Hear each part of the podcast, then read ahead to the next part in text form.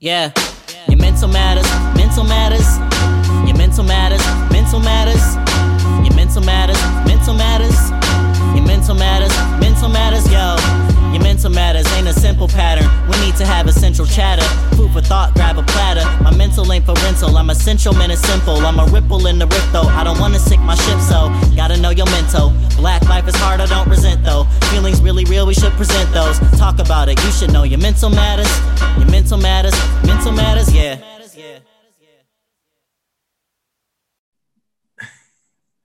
Hello and what up, though, everybody?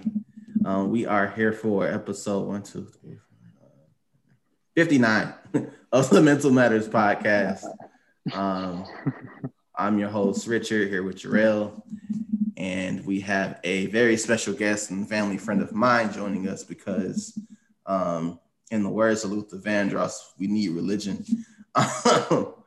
and that is a song. Y'all got to go do your homework, not me. That is a legit Luther Vandross song. You must go find the album it came from. I actually love that song. Um, mm-hmm. So yeah, first before we get really into it, Jarrell, how you been? Happy New Year to you. What's Happy New Year. I've been you? doing all right. Uh, well, I got a birthday coming up. Yes, you uh, do. Just looking forward to that. January the twenty fourth, I'll be uh in the thirty club. So oh man, new, new beginnings. I thought you said you was skipping. Uh, you was going back to twenty nine one more year because of COVID. What happened with that? Yeah, you're right. So I'll be 29 2.0. yeah, 129 2.0. No, but I've been I'm good.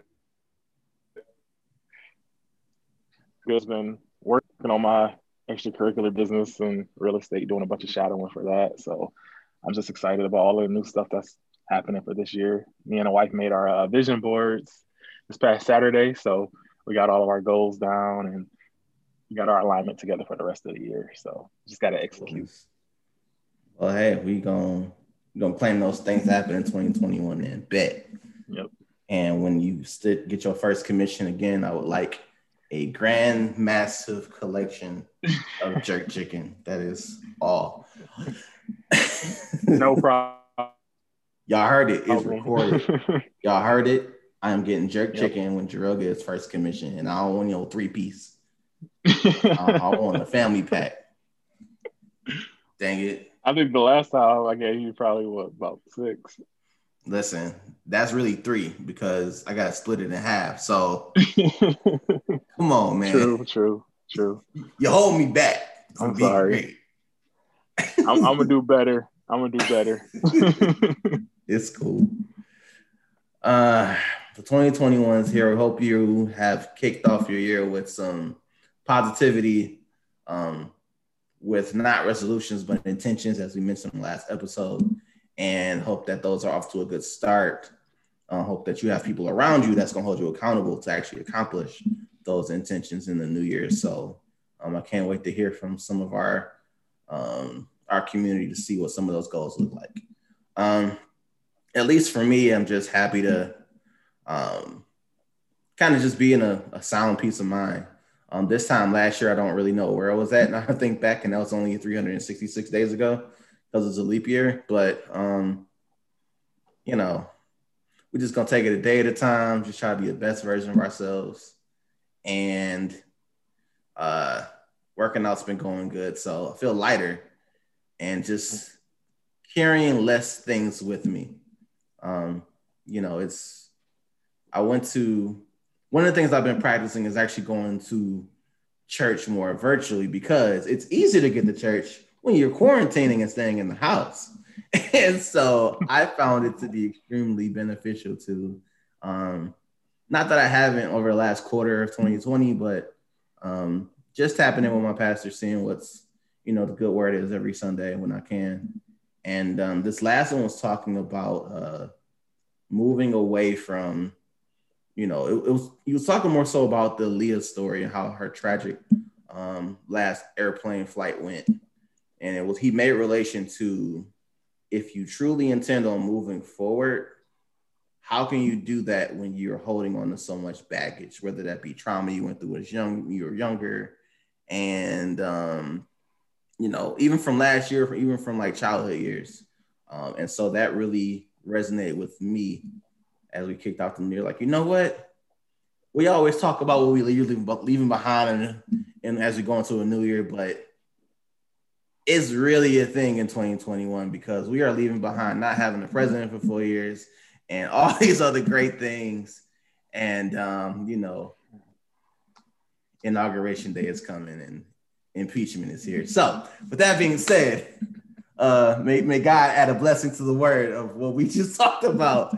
And as we get into it, I figured it was definitely overdue to um, get some religion, if you will. And one of my good family friends and even premarital counselor helped me really get on track in terms of getting ready for marriage. Um, the great Bishop Daryl Harris is here, ladies and gentlemen. Uh, let's give him a round of applause. Woo, woo, woo.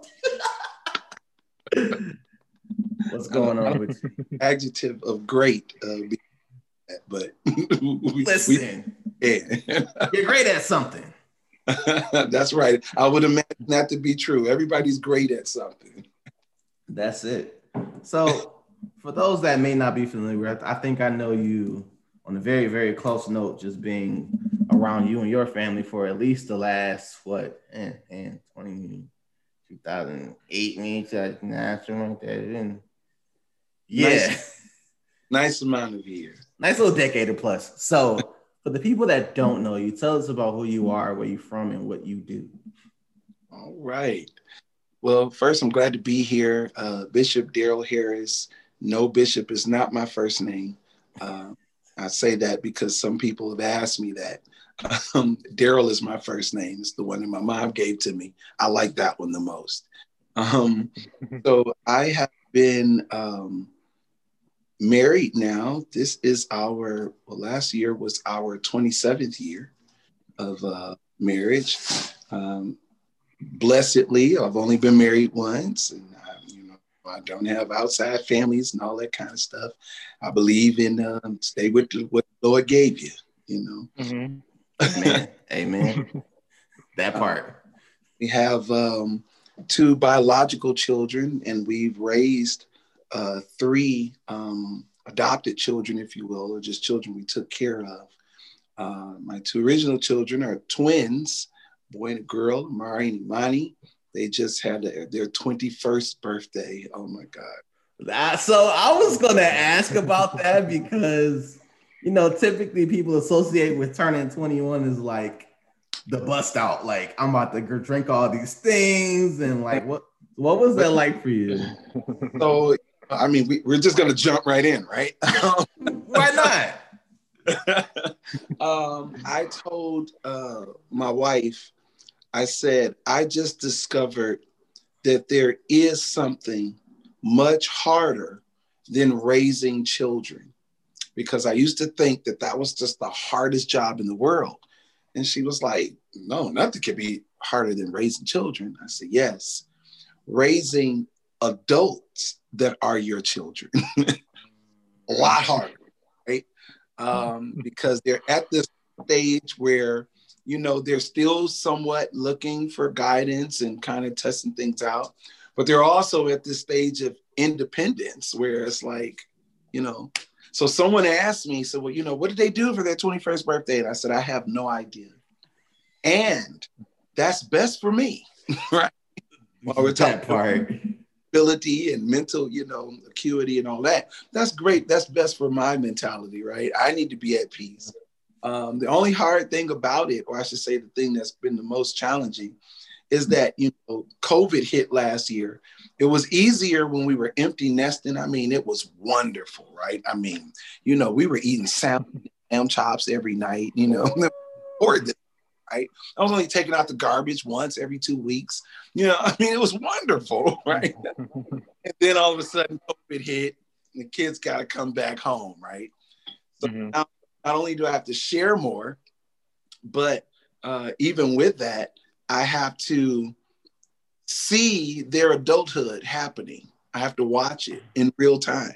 You know, I have to watch boyfriend stuff. I have to watch girlfriend stuff. And, you know, of course, there, you know, my son is waiting. He's like, I'm so when I'm 21, he's like been prepping me since 2020. Like when I'm 21, Now, you know, I'm probably going to go to that party. I, I, son, you were away at college for a whole year, and I never asked you where you were. Never called you one. now you don't have to report to me where you're going. You're right. You're 21. Go. Matter of fact, can you take some of your stuff with you to the party? yeah. so you got don't have to report to me at all, right? So, you know, I to be honest with you, I outside of pictures that they put on Facebook or whatever, if they did it at all, I have no idea uh, what what happened. And I guess what happens uh, at 21 stays at 21 because uh, I haven't heard anything about it. So, but it's challenging because, of course, you worry about your kids. You always just want to make sure that whatever decisions that they're making, even if you can't uh, manage them or you can't control them, you hope that you've had enough influence on how they think and enough influence on uh, the person that they become that they won't make those kinds of decisions that will put them beyond the marker where they can't ever undo it you know? Mm-hmm. uh, and so you know they they came home the next day. Uh, the car was fine. Um, everybody still had all of their body parts and everything still worked. So that we did well. well, it is but, good to know that you survived your 21st birthday. So powerful. She was like, you should go ahead and celebrate 21 because you know that's the last special age that you'll ever have. and I was like, wow, that was cruel, but it was it was real. That was good. you know, it's like, yeah, nobody's like, oh, I can't you know, oh, I can't wait 42. You know what I'm saying? Oh, I can't wait to be 50. Like people don't say that. You get you get 12, you get 8, 16, mm-hmm. you get 18, and then you get 21. After that, yeah. it's all downhill from there, buddy. So well, Jarrell. Yeah. Yeah. Yeah. 30 here I come. yeah, by the way, you start saying it differently. You know, when you were 20, headed towards 21, you're like, yeah, I'm gonna be 21 in a few days, few weeks, a countdown was going. But you see how he just said that? Yeah, I'll be 30 in a few. See, that's how it starts sounding. and I love to be promising to you here, but I'm just telling you, you know, that's mm-hmm. you know. from that point. Um, but been a pastor. Um, actually, I've been a pastor longer than I've been married. I've been a pastor since I've been 15. Um, this is my 50th year of life. Um, I'll be 50 in May. Um, nice. So, you know, Richard talks about not being good at math. I'm way worse. I, I really am not. I'm not an engineer. Neither am I a mathematician. So, oh, gosh, I'm all the. Uh, but you know, um, it's been great. Uh, ceasefire working with this organization, a lot of other organizations that really help people and try to bring people uh, into restoration from situations of violence and and um, shootings and things that have taken place. Just trying to do my part to help make the world a better place and help make people safer. So I think I've probably talked enough about that. That's that's me this is all about you and what you bring to the table, brother. You don't, don't you ever shortchange yourself.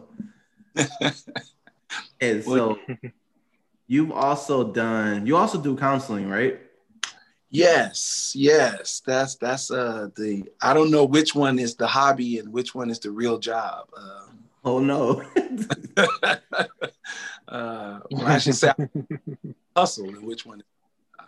Uh, but I yeah do counsel uh, marital counsel and really what's uh, referred to as kind of systems counsel. Because um, systems work in everything, right? Family is a system, uh, the human body is a system. Uh, and so, you know, the branch of counseling and psychology that um, I specialized in was kind of a systems approach, gestaltic. So, yes, we uh, do counsel. Um, and been doing that actually since uh, I was I was 21, I believe, when I first started, um, and going to school and doing that kind of thing. But school really doesn't prepare you for the counseling part. It kind of gives you the the psychology stuff, but it, you know the counseling part is you got to get in there, you got to take everything that you read in the book, and you got to try to make it apply. Only to find out through a deep sense of uh, depression that it doesn't work, right? Mm-hmm. Really got to get in there, and the book stuff may not work. Uh, so we've been counseling uh, for a while, and fortunately, been very blessed to have uh, played a role and played a part in a lot of different areas as it relates to uh, that kind of systems counsel. Cool. Yes. So with that, I know that um, this is a very controversial topic that comes up. So you kind of work on balance between both worlds. Between, oh, well, I guess I'll more so ask. So you do you deal with more of the balance between um, faith based, you know, inspiration and you know, men like you know, ministry as well as from like uh counseling, almost even a mental health um type of deal? Because you mentioned depression in there as well. Yeah, and and you know, it's really weird, right? Because that is a battle that was created, you know, honestly, not so long ago, right? Because when you start thinking about the true essence of counsel, all of it started on the end of a religious basis, right? Um, when you talk about Freudian work, you know, most of Freud's work is really a secular translation, if you will, along with some kind, sometimes a, a drug addicted uh, inclusion. Uh, but you know, the basis of what he talks about is really this sense of taking what he had learned uh, from Catholicism and theology and trying to base it in a very humanistic type way, right? So he talks about id and ego and, and, and super ego, you know, we're talking about flesh and and soul and spirit, right? Um, and so depending on you know what side of the coin you're on, if there's a coin at all, I guess I would be the one that would sit in the center because to me, there is no difference. Um, you know, all of counsel comes from this area of wanting to heal the parts of man, parts of women that are not physical, you know. And if you go with any kind of um, makeup of, of the human experience or the human life experience, you know, even different religions kind of agree on this that you know the body obviously is not just flesh something's happening on the inside that causes this to kind of operate as the machine that it is right? And so whether you call it the soul the spirit or you know the nuance or the energy or whatever you want to call it something's going on. And it's that part of us that really uh, takes more so to this idea of counsel. That that word even it comes from it comes from theology. It comes from the practice of of ministers to people. You ministered psychology to people. And that's why most of the areas that you hear about you know counseling coming into play you know most of those areas have something to do with a connection to church right? Marriage counsel right? You hear marriage counsel you mm-hmm. think okay if you're going to counsel the marriage, who would have been the first person to do it? It would have been the person who was responsible for marrying people, right? If if marriages were purely therapeutic in that secular sense, then it wouldn't be, you know, the the, the marriage wedding vows. It would be the wedding contract, right? It would be the wedding affirmations, right? I mean, and these are all just different words to explain what mm-hmm. this ministry that we're offering to an area that is largely thought of to be spiritual. And that's the reason why I don't look at myself as a religious counselor. I look at myself as a spiritual counselor because everyone doesn't have religion, but everybody has a spirit, right? Everybody has a soul. Everybody has that energy on the inside of them. Everyone has that. And so I don't so much get into, you know, uh, if I'm talking about concepts like salvation, okay, well, yeah, then I'm talking about religion. I'm talking about, you know, something that is more theological in concept of understanding. But the Bible itself and could largely be said to be the first book, if not the largest, that deals with depression, that deals with anxiety. You know, there are scriptures that deal with the idea of forgiveness. Forgiveness is not a religious term, forgiveness is a spiritual concept. It's a construct that whether you're religious or go to church or not, forgiveness needs to be a part of your makeup in order for you to be able to uh, be empowered yourself and to be able to go on and be sustained in life, right? Concepts like mercy, grace, uh, forgiveness, love, right? Oh my goodness, just love by itself. If you if you don't have some source to identify what love is, then you're going to be picking up definitions of love from your own broken experiences of it. Uh, other people are going to be giving it to you from their mm-hmm. broken experiences of it. Someone's got to come and say, okay, this is the definition, and you can move all around it if you want. But at the end of the day, this is what it is, and it means it for everybody, right?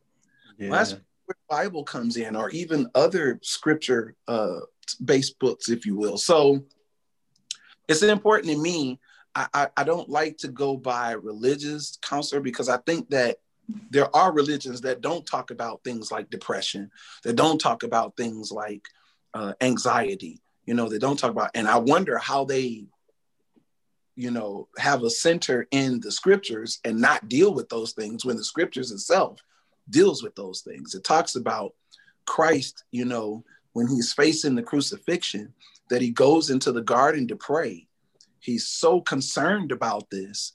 Even though he is the son of God, he's so concerned about this because the one thing he had never done before was died, right?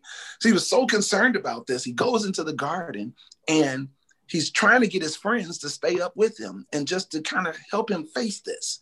But they keep falling asleep. and he's frustrated and he's depressed, he's sad and he's anxious and he's praying so hard that blood is mingling with his sweat and dropping down his brow. Well, mm. if that is not an anxiety attack, if that is not a problem, what is it? You know? Mm-hmm.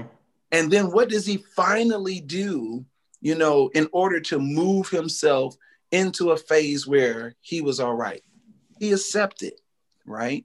right. He did restorative practice on himself and he accepted it. He said, This is what's going to happen. This is what's going to take place. It's kind of too late to stop it. The boat is in motion. You know what? Whatever the will is, let's have it. That's called contentment. You know, that's it brought in and ushered a peace. So you begin to see these stories in the Bible, and just depending you look at them, if you look at them religiously, then it just looks like, oh yeah, well that, that was something. I mean, God did that, you know, or Jesus did that. Yeah. Do it. But when you see it as spiritual, you're like, wait a minute, Jesus actually cried before. You know, so he wept. Yeah. You know, like what is all of this about? You know, right. so I, I just think it's more important to me. I don't see a difference. Uh, they're they're they're this. It's one under the same umbrella to me. To me, there is no secular counseling, religious counseling. There is spiritual counseling. That's the part of the human existence that we are offering counsel and that we are offering some sort of insight to empower persons spiritually, uh, which to me encompasses mental, which encompasses emotional, which encompasses willful, right? All that stuff is in there. So. So I like to ask you a question based on it, and I'm glad you gave that insight beforehand. Um, there are certain either religious figures or um, those that um, are in the, I don't want to say business, but as we know, controversially, sometimes churches be running as businesses. Um, but there are pastors and bishops and everything out there that simply believe that when it comes to mental illness, when it comes to stress, when it comes to depression, or the different things that Black men especially go through, that they they're one of their key points of advice is to pray it away. Um, how do you feel about that? I feel that prayer is one mechanism to deal with certain uh, mental ailments um, and emotional ailments as well. Um, prayer is one thing. I've had people to say, well, all you did was pray. And I said, no, that's not all I did. And that's not what I'm instructing you to do. I'm instructing you to pray. But I do need you to understand that when you get up off your knees, like you have a part in this work as well as the part that you're asking God with prayer to intervene with, right? If we depend on God to do the stuff that we can't do, then God should be able to depend on us to do the stuff that we can do. And some of the things that we pray about are things that we can do, things that we are responsible. But I've come to learn that it's a lot easier to uh, it's a lot easier to deal with myself if I get to blame everything that happens to me and every point of anxiety and every um, everything that doesn't go the way that I want, if I get to blame all of that stuff on the devil, right? If I get to blame it on demons and all of that kind of thing, then number one, it causes me to be irresponsible, not, not responsible, right? I'm not responsible for it. I mean, the devil did it, right? And number two, it means the mm-hmm. only person that can fix this has to be God, right? Because the only person that can really, you know, do anything with the devil has got to be God, right? So that pray about it and that's all you need to do, you know, it makes too many assumptions. It makes the assumption that mental illness is is a matter of Satan and and not a matter of physical and human makeup, you know. It assumes that therefore god is responsible and is the only one that can reverse you know the the pain of this right? Uh, and then it means that i really don't have to do anything but contribute this part. And unfortunately you know you're so correct about it. Uh, gets promoted by a lot of pastors gets promoted uh, by a lot of uh, uh, uh, religious counselors if you will which oftentimes happens to be pastors, even though they're not trained in it. You know, pastoring is one of those things that, like, you know, pastors feel like they have to do everything, right? So, you know, if I'm the pastor, mm. I gotta, if I've been married for two years, or if I'm not married at all, I gotta do all the marriage counsel, right? I've gotta make sure that I'm, you know, I'm in on this here, I'm in on that. I wish so much that more pastors would literally go through some kind of training uh, for counsel because it, it does make a difference. But just to your point, um, I know pastors that have been like that. And of course, people eat it up because it gives them the opportunity to pass the buck, right? This wasn't my fault. You know, you can't blame me for them making me mad and then I slapped them. After all, they made me mad, right? I mean, that's that's them. And I'm tired of getting mad, you know, them and this and that other. Well, another pastor might say, well, yeah, that's that old devil, you know, and so you need to just pray and get them. I'm like, no, what you need to do is realize how often are you getting that upset? What is causing you to lose perspective of yourself and who you are? You mean to tell me that you lack the kind of control? Okay, we need to look into some other things going on in your life. And sometimes it's emotional stuff, you know, baggage. Sometimes it's mental stuff. You talked about that, you know, your pastor speaking about the airplane and the baggage bringing in. Sometimes that mental illness is not necessarily medical, right? Sometimes it really is in the space of that counselor. Sometimes people just need to talk about stuff, need to mm-hmm. confess stuff, you know, which again, is another concept that's in the Bible, right? yeah people have taken it and gone overboard with it. Now, I'm not talking about putting up confessional booths or whatever, and you know, Hail Mary and all that. Mm-hmm. but I think the Bible does talk about being able to confess you know, these these things that you experience that may not be in your best interest or may not have been beneficial, being able to have somebody in your life that you can express that to, you know, that won't condemn you, even if there's a judgment that comes with it. It's not a judgment of condemnation, but they're there to walk through that with you. That brings about, you know, mental health and all. So there are a lot of things that need to also happen with prayer. It's not just prayer. There are things that need to happen with prayer. And, uh, you know, I love to give that message to everybody, and I, I, try to give it to as many people as I can. But again, if a person's, if a pastor's or a spiritual leader's um, forte or understanding of people and ministry is more uh, Satan driven, more sin driven, if it's if it's along those lines, they're the ones that have a harder time understanding that you know a person can have a mental illness or can be going through a mental challenge or an, even an emotional illness or an emotional challenge which we don't talk about that a lot but you know a person can be going through that and not be and, and it's not a result of them sinning and sin isn't coming out of it. Like that's not a part of it at all. This is something that is happening, you know, mentally to you, emotionally to you, and you just have never been taught how to handle it or how to overcome it or what to do about it. And so I try to, you know, preach messages of all types. You know, those, of course, we don't skate around. I mean, if something is wrong and it's clearly wrong, obviously we have to talk about it, right? We have to talk about, you know, what happened at the Capitol last week. We don't have to talk about it right now, but I mean, you because you're probably tired of talking about it right now.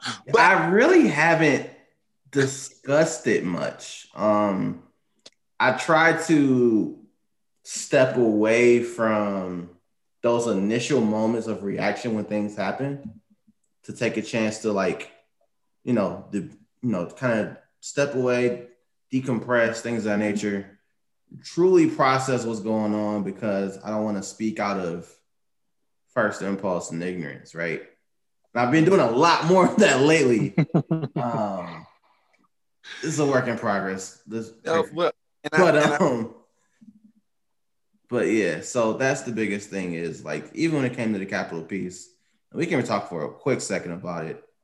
It's just that it's not that as a culture, at least from my standpoint, that we are um we it's not that we're not angry that it happened because truth be told this is affecting the votes and everything that a majority of the african american community put in but i think that i'm more so grateful on the other side of it that people that don't look like us can finally see why blue lives matter is really stupid and you need to actually embrace the true like definition of what it means to be like all in American. Like, you know, it, it's not just like all about the, you know, the black versus the white things of that nature. But a good heavy part of it is if you truly want justice and equality for all, then keep the same exact energy of when black people peacefully peacefully protest outside of the Capitol, wherever it is. That's the same type of thing where you have MAGA supporters and Trump supporters out storming the Capitol because, and I quote, if they would have been black. Yes. And you're absolutely correct. Uh, you know, my talking with people about it, which again, you know, just keeping with that counseling forte, you know, you you can't address everything from the pulpit you know you can't address everything in a sermon you can't address everything you can bring things to light and and you can give kind of you know the take of the scripture whatever but when it comes down to also having a conversation about it which takes hearing and listening and speaking from both sides right that's the thing that counsel comes into you know i did more counseling last week not sitting behind a desk or just, you know, I'm walking in to go and, and, and get something out of the store. And I'm in the store for 20 minutes because some guy recognized, you know, hey, that's the pastor from up the street. Hey man, what you think about last week, man? I'm so, you know, I oh, gotta oh, all right, let me let me give this guy an opportunity because obviously he needs a he needs a check-in, you know, he's right. gotta get somebody who will just listen to him and not argue with him and not try to show no, it wasn't that, it was this and all of that. Just brother, how you feeling about it? You know, man, I'm upset, man. You know, that's saying? it. Okay, mm-hmm. now that we know, we got you upset about it. You know, what would you have liked to seen happen? Man, well, if it had gone like this and like this and that and other, all right, man. So, you know, hey, how can we affect that? What can you do better? Well, you know, man, I think that, you know, I and he starts de-escalating. You know what I'm saying? Yeah. and I'm like, you, all right? Yeah, man, I feel better. You know what I'm saying? Thanks, man. Kick, all right, cool. You know, you know, that would be $250, you know. No, just listen. Because you can't give everybody this for free. you know? No but no you know i mean it's it's it's really that balance you know? And again from that freudian time of, of, of, of wanting to separate it off and make it more distinct what it did was it became you know somewhat popular under his name and under his work for it to be in this secular realm.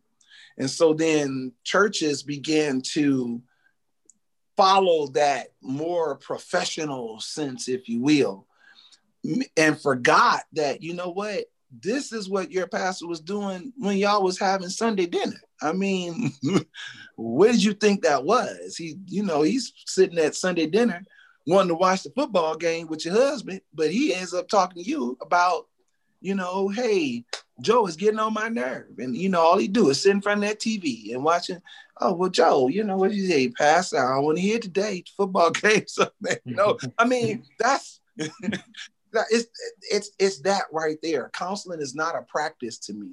Counseling is a walk of life. It's a it's a it's an experience. And and i think that that's important to make sure it stays there which is why you would never hear me say you know all you have to do is pray about it or all you have to do is any one thing. It's an experience you know um, when you take some of the most famous prayers in the Bible, that was that was that was some spiritual stuff happening. You know, when you get into the books of Psalm, the Psalms, right? David is writing these Psalms and he's talking in his prayer. He's talking to God about how you know he feels that he let him down and his life means nothing. And god i you know i don't know what to do with this heartache. I've had these children and the children are horrible. And and and, and, and okay they're horrible because you know i got caught up in an adultery situation but still you know. Okay. Help you know. I mean that's that's yeah that's, you know, and he gets it out there. And then you know you go a few books you know you go a few chapters down and whatnot and then David's back. He's like, you know, God has heard me. You know, it's, it's been a refuge. My mind is together now. I'm good. mm ruling the kingdom. Where are we going today? You know, what are we conquering? You know, and it's like, what did he do? He just talked. he just opened up and he talked. You know, they came to him one day and said, Hey, remember the adultery situation you got into? Yeah. Well, she's pregnant. Oh, wow. Well, baby's born. That's good. Yeah. But the baby's sick. Looks like he's gonna die. Oh my God. He goes in, he starts praying, and he starts whining to God and everything. You know, even though he was told that this was gonna happen, but you know, he's going through, he's crying, ashes on his head, you know, he's not eating, you know. Finally, the baby passes. David, they they're scared to go and tell him because they're like, if he acting like that while the baby's sick, if we go tell him the baby dead, we probably all gonna be dead. So finally, somebody worked up the courage. It's probably the least servant there. They was like, "You get up there, you go tell him, right?" And he goes, he tells King David that baby is dead. David says, "Oh, okay." Gets up, washes his face, washes the ashes out of his hair, changes his clothes, puts on some cologne, puts his shoes on, and goes out and calls for the servants to cook some dinner. And when they come back and look, he's sitting at the dinner table laughing and smiling. And they're like, wait a minute. so they go and they ask him, well, David, why, when the baby was sick, you were going through all kinds of anxiety, you know, you know, praying and hollering and screaming. And then we came and told you the worst news that the baby didn't get better. The baby actually died. Doesn't that mean your prayers didn't work? And shouldn't you be upset even the morning? He was like, look, there's nothing I can do about that. Now, when the baby was alive and just sick, there was there was a chance, right? There's a hope. If I made an appeal, maybe God changed his mind, or maybe something else will happen. Once the baby passes, the baby died. Well, he can't come back to me, and I can't go to him until it's that time. So I might as well eat because I'm still here. See, all of that is the rationalization of contentment. That is a psychological construct that David went through right there. Now, I know if you've ever heard that story preached before, you didn't hear it like that. It sounded more like this. And David, ah, he got over it. Ah, and he just went on. Ah, mm-hmm. And the boat moved, right? That's how you heard it. You heard it as a sermon. you never heard it as a mm-hmm. psychological counseletic lesson, which is actually what it is. mm-hmm. So I really try that I'm I'm doing that kind of thing, you know, to make sure that counseling is going more towards the spirit of a person and making sure that people understand there is nothing in life that can just be fixed by one move. there is you you can't think of one serious problem in life that you just had to do one thing and it was a mm-hmm. so for anyone to say you know that all you got to do is when they start saying that all you got to do is you should know some, this answer is there's going to be a problem with this resolve. All all i got to do. Yeah okay. Let me let me go ask somebody else because you're starting off wrong you know. So that's my take on it. Um, and it's not to diminish other pastors or their anointing or their calling or anything like that. I just believe that pastors and spiritual leaders need to be more trusting to people who have a calling, if they will, or an anointing, if they will, of persons who may really be experts or more expertise in certain areas. They don't have to do everything. Right. You know, I'm glad you actually said that because um, one of the one of the main goals of our podcast is not only to um, kind of cultivate that environment where black men can just, you know, have those conversations we will otherwise sweep under the rug, but it's all about, to an extent, ending toxic masculinity. And I think that you um, really kind of shed a light on one of the reasons toxic masculinity exists. It's usually some OG, if you will, a bonehead uncle, sometimes a pastor, come to you and say, all you gotta do is, and it's just like, I know this is about to be some straight up bull, like for real. It can't be that simple.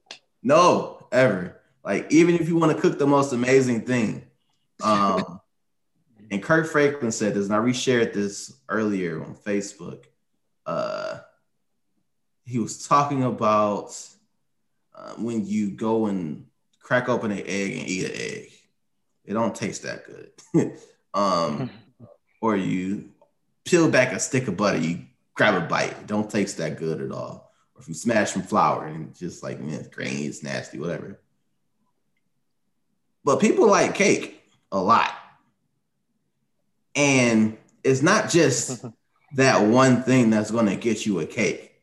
It's going to take a good combination of a lot of different things, and then the processing of it, and then the cooking of it, and then the, the resting of it, and then the icing on top, and all those things, just for you to have a cake that probably won't even last that long in your house. Absolutely. And I think all this is supposed to happen this way. This episode is supposed to happen this way because I think if we as black men took the same approach when it comes to addressing our stress and you know getting the mental health help that we're supposed to get that we'd have a lot more mentally healthier men not to say we're going to eliminate mental illness at all Right. but if we can just reduce it yeah. bit by bit Yeah. i think Because- we can truly make a change that and and and and it's so this is exciting to me i think that a number of mental illnesses right? If we probably just even changed how we said that right?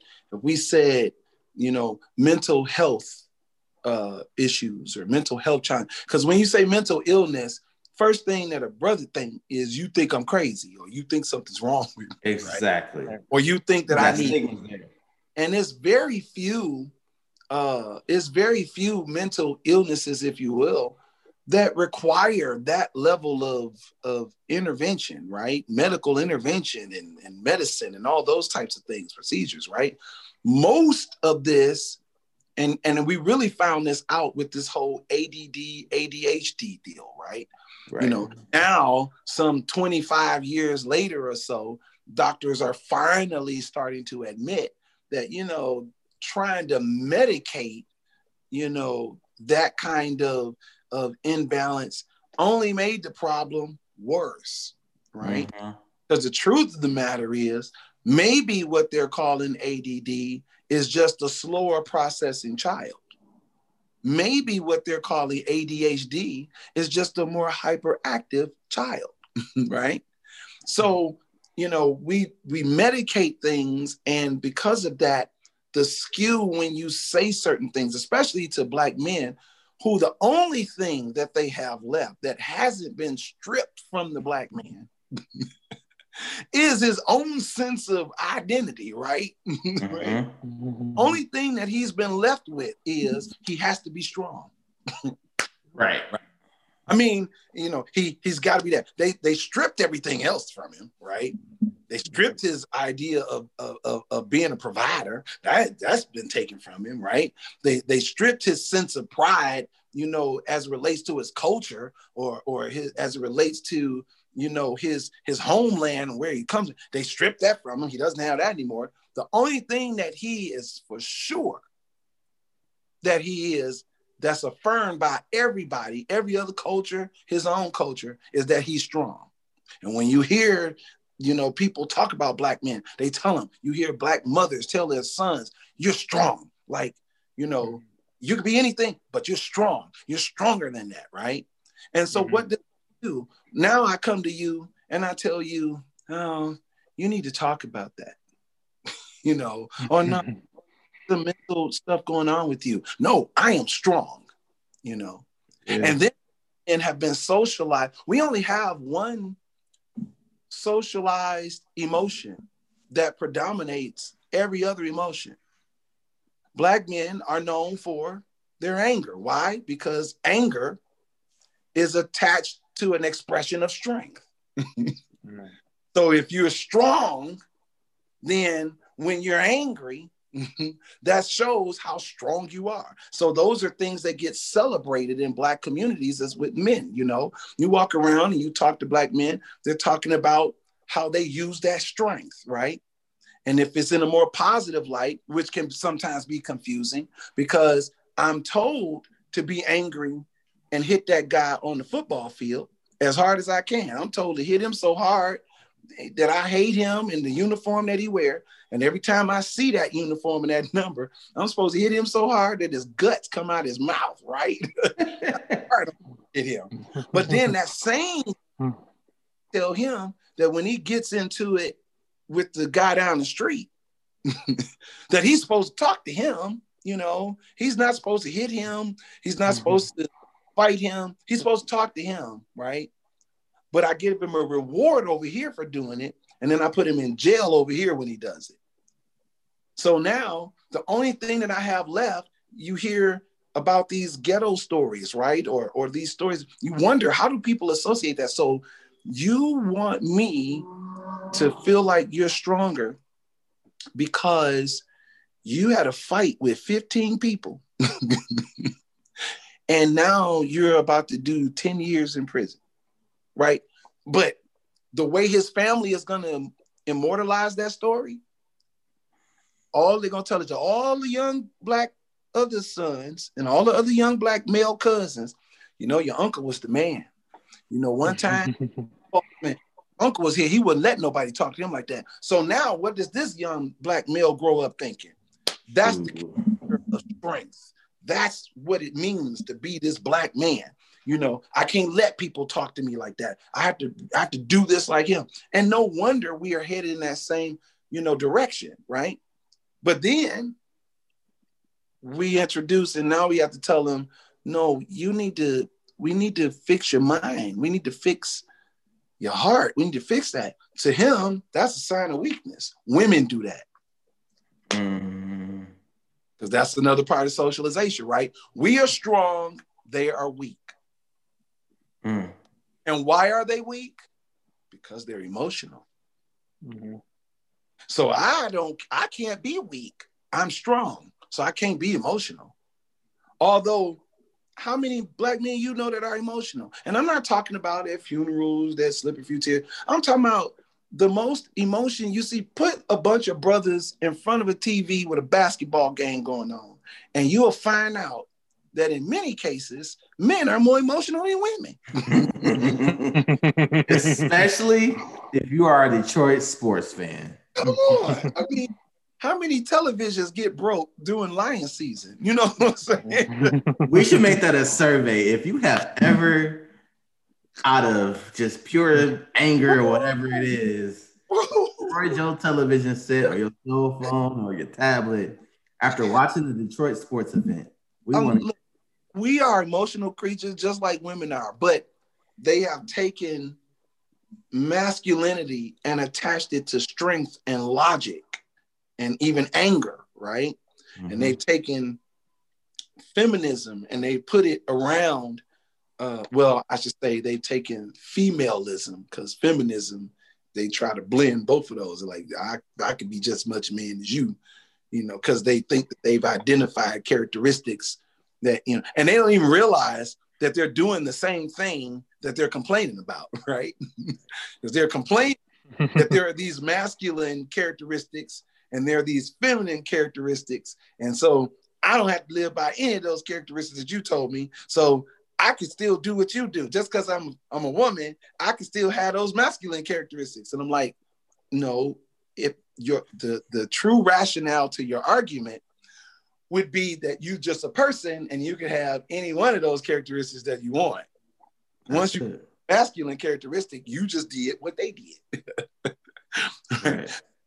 You know, just to just to say that that is why it's such a challenge for Black men especially, to really see mental health as something that pertains to them because the model of what's celebrated, what's honored as a Black mm-hmm. man, you know, has to do more with strength and expressions of strength than it does with those characteristics that we've been taught are characteristics of weakness, right? How many times have you ever had an uncle walk up to you or older brother walk up to you, punch you in the chest, and as you were sucking out the air, you know, and it felt like Jupiter and everything else was falling on you, then start rolling down the eye, and he says, "Shut up, man. What you crying for, little punk?" Now you associate what crying with being a punk. Mm-hmm. Now, and it's been punished, so you you, you can't do that no more. As a matter of fact, you now feel like you're helping your other cousins and your little brother and your son out because you walk by him and punch him in the chest, and tell him, "Shut up, you punk, don't cry." We don't do that. But all that mm. stuff up, and we've only been given one social construct to handle all of that through, and it's strength and anger and rage. And when you put racism on top of that, that just exacerbates the issue even the more, right? So the true question becomes how do we get Black men to see that it is not a sign of weakness? Actually, it is a sign of strength. You know, when you see men in the military, that's one of the things that gets debunked in that first six weeks of basic training. You are taught, leave all that other stuff behind. This person that you bunking next to, this person that you bunking with, this is your life. this is your life. And those men, they become so bonded, sharing experiences with each other and everything, that even after they leave the military force, they are still here. They still brothers. They're still, and what did that? The common sharing that they experienced with each other that they probably never would have had they not been shown that, you know, in the military, that's not a weakness, that's a strength. You not knowing your partner in the military is a weakness. You not knowing your partner in the, in the police department is a weakness. See, and if we could get black men to see that, you know, it's the same way in just your general lifestyles, your same way in the way that you live in your family with your friends. Like that's the same thing. If we could get that be understood, I think that uh, you'd start seeing more men concerned about their mental health. And 2021 is going to be a year to really promote this because 2020 showed a lot of black strong men that they may not have been as strong mentally and emotionally as they thought they were. I saw grown men whimpering just out of the fear that they might be sick. I had grown men coming. I'm talking mm-hmm. about cowboy boot, 10 gallon hat, you know, what men, mm-hmm. you know, roughneck men, you know what I'm saying? I, I saw grown men coming to me with tears in their eyes, like, you know, uh, they sent me home from job today. I want you to pray for me. I was like, I tried to pray for you, you know, in 2019, you told me get away from you. But you know, it's like mm-hmm. I just, you know, I just need you to, because you know, I, I, mean, I can't be catching no corona and all this kind of stuff. I can't be doing all that. I'm talking about tears, real tears. They ain't even have it. They didn't even know if they had it yet. This was just out of the concern. Why? Because the media painted such a picture. Everybody that get coronavirus is gonna die. and then they really flipped it and said, and you know, black people are more susceptible to die. They're more susceptible to get it. You know, and I was like, who made this stuff up? Right? Mm-hmm. Who made this? The first cases of the coronavirus did not happen in Detroit, contrary to popular belief. Right. Detroit just has a lot of people in it. Yeah. it was in a totally different county. You know what I'm saying? What did even hear? But you know, the governor gets on television and she's like, hey, we need to look out for Detroit. You know, and then the narrative changed. Yeah, because you know them black people, you know, they be dying from stuff. Next thing you know, we was putting our heads over boiled water and trying to sniff up steam and people was running, getting tissue, bypassing the vitamin aisle, you know, all, all kind of stuff. Like what? And the hand soap. I was like, y'all go get the hand sanitizer that they didn't marked up the price th- by three times, and y'all left all the soap. I said, I'm gonna just get the soap. How about that? Y'all go ahead. But these are all things that happen because mentally and emotionally, Black men really haven't been prepared. Eh, black women have somewhat been more prepared because when they're Black women are girls, you know, they teach, they get them baby dolls and, you know, teach them how to play house and teach them how to cook. This is what it's gonna be like when you get married. Here's here's Black Barbie and, and Black Ken. I still don't understand why. Don't even, don't even go there. Don't Barbie, even doll, but you know what? Fine, right? But boys, we get them, you know, soldiers and trucks and and video games uh, with guns and you know this is what you just just you right here you you know black panther you know what i'm saying? And i'm like i'm i'm good with that but just understand it was a whole morale behind the character of black panther. It wasn't just that he was super rich that he was a king that he you know could have any woman that he wanted you know? It, really that's not what made the character of Black Panther. what you were supposed to be paying attention to was the honor code he lived by and the integrity that he tried to bring. We skipped those fight scenes, took precedent. Why? Because the fight scenes express what? Strength, mm-hmm. anger, right? Who wants to sit around and watch a movie about a black integrous man? Boring. right so I think that, you know, this is a great time. I'm, I'm so proud of this podcast because this is going to be a great year to really promote this. And I think you are going to see more black men coming out of 2021, I mean 2020 with the with the pandemic, the political upheaval, the protest, you know, uh, police brutality, all the P's that we got out of 2020 that just went astray and went array. I think this year you're going to be able to have these kinds of conversations more uh, with Black men. I just hope that there are more Black counselors, spiritual counselors that are prepared to handle that influx so that we don't hurt so many Black men, so that we don't hurt so many Black people uh, as they look for healing. Um, there was a study I was reading uh, in the month of December that said more people signed up uh, returning to college, more people signed up for psychology uh, in the last year than have in the last 20 years. Because before, you know, if you just had a bachelor's in psychology, you couldn't do anything with it. You couldn't really do anything unless you had a doctor, a PhD, right? But because everyone is now seeing the damage done from 2020, people are encouraging folk like, no, yeah, we're gonna need that kind of counseling help. Uh, we're gonna need that kind of healing help. Uh, and I'm just hoping that people will balance themselves, that will take on that challenge and take on that work so that we can help reconcile uh, people to a wholeness um, that we, you know, we deserve. We don't just need to get our placement back as it relates to wealth and as it relates to uh, pride and ownership of things and possessions.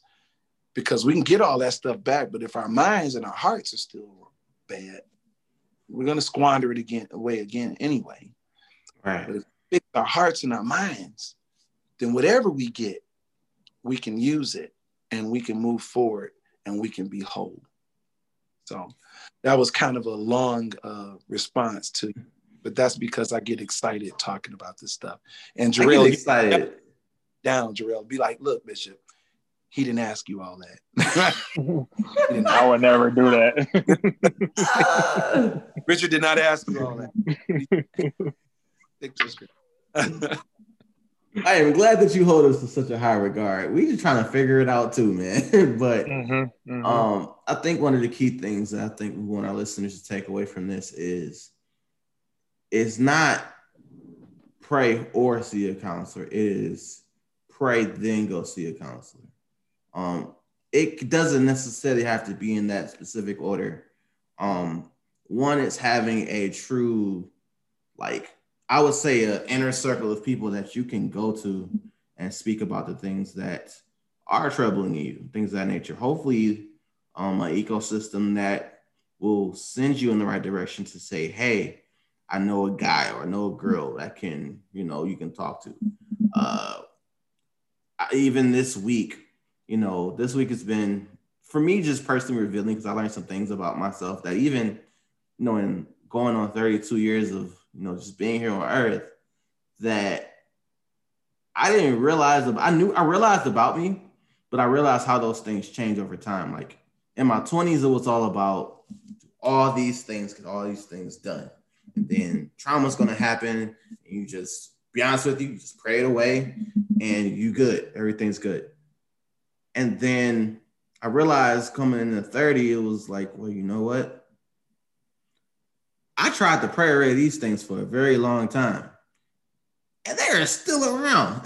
I mean, I'm gonna still pray again. Don't get me wrong, but at the end of the day, what else? What other steps can we take? It was going to see a therapist. It was um, recommending other people for therapy. It was, you know, finding my closest like guy friends, my closest, you know, friends in general.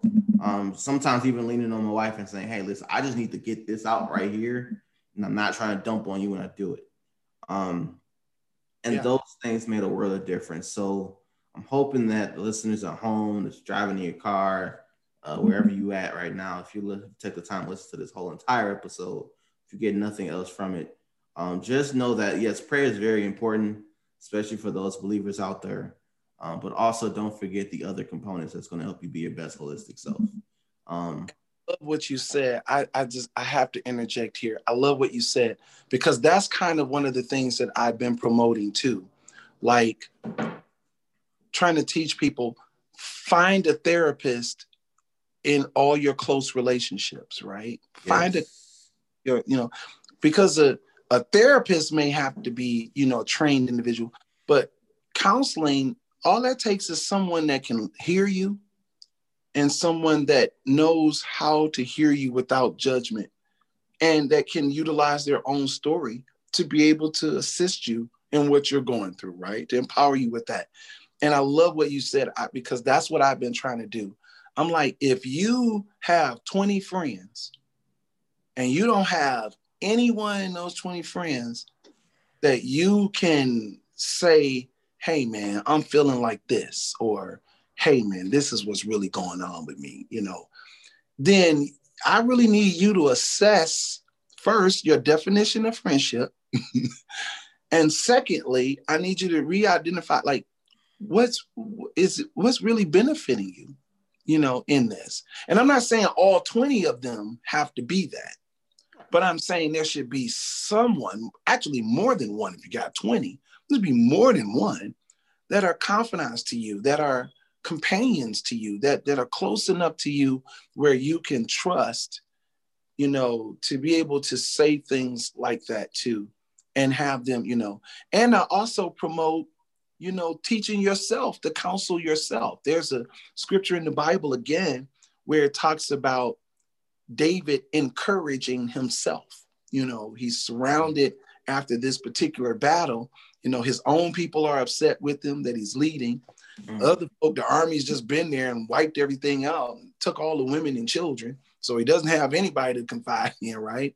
And the Bible says that he just moved away from everybody that was complaining and threatening to kill him and all that and he just encouraged himself. He he knew enough about counseling and and he knew enough about comforting and ministering to others that he was able to then utilize it himself. I tell people if you're not going to go see a therapist, buy a book that'll help you identify with what's going to you. You may not be able to go sit down in front of a person, right? You may not be able to afford to do that, whatever, but you can afford that $10 book that'll talk to you about, hey, this is how you talk to yourself. This is how you write affirmations. This is how you turn things around when you're thinking this way. There's tons of self-help stuff out there. Start there, you know, uh, learn how to find a counselor in, in your mom, in your wife. And you, they won't be able to understand everything, but there are some conversations that you can have with them that you can't even have with other people, even if you pay them, right? That's so it. I think looking into we we have to become as a people so concerned about our mental health that we understand counseling is attached to it, but that we approach that counseling not just putting that all that power into one person's hand, but how do I spread it out so that I'm always getting it? So that even when it's too late for me to call my therapist or too late for me, or I don't have the money right now to go and mm-hmm. sit down, or I don't have the time to go lay down on the couch and talk to somebody, do I have somebody I can call? Do I have a book I can pick up? You know, do I have a, a moment I can steal away, a place that helps me to think about, you know, and, and meditate on things? Those are things also that's important. Again, I never want a person to think that there's only one way to handle anything. You need all of that, you know, not one component. You need all that. You need to pray. and then you need friends you can talk to. And then you need to read some self help material on how to help yourself. Then you need to get you a counselor. And then you know if, if it's if it's really deep, you need to get your therapist too. Might need a priest, right? I mean, mm-hmm. who knows? but I'm just saying, don't isolate yourself off, even in thinking that it's just one entity that's going to help you. You know, and and and I, that's powerful how you stated that because that is something that I've been doing. You know, just telling people, you know, you there are people you could talk to.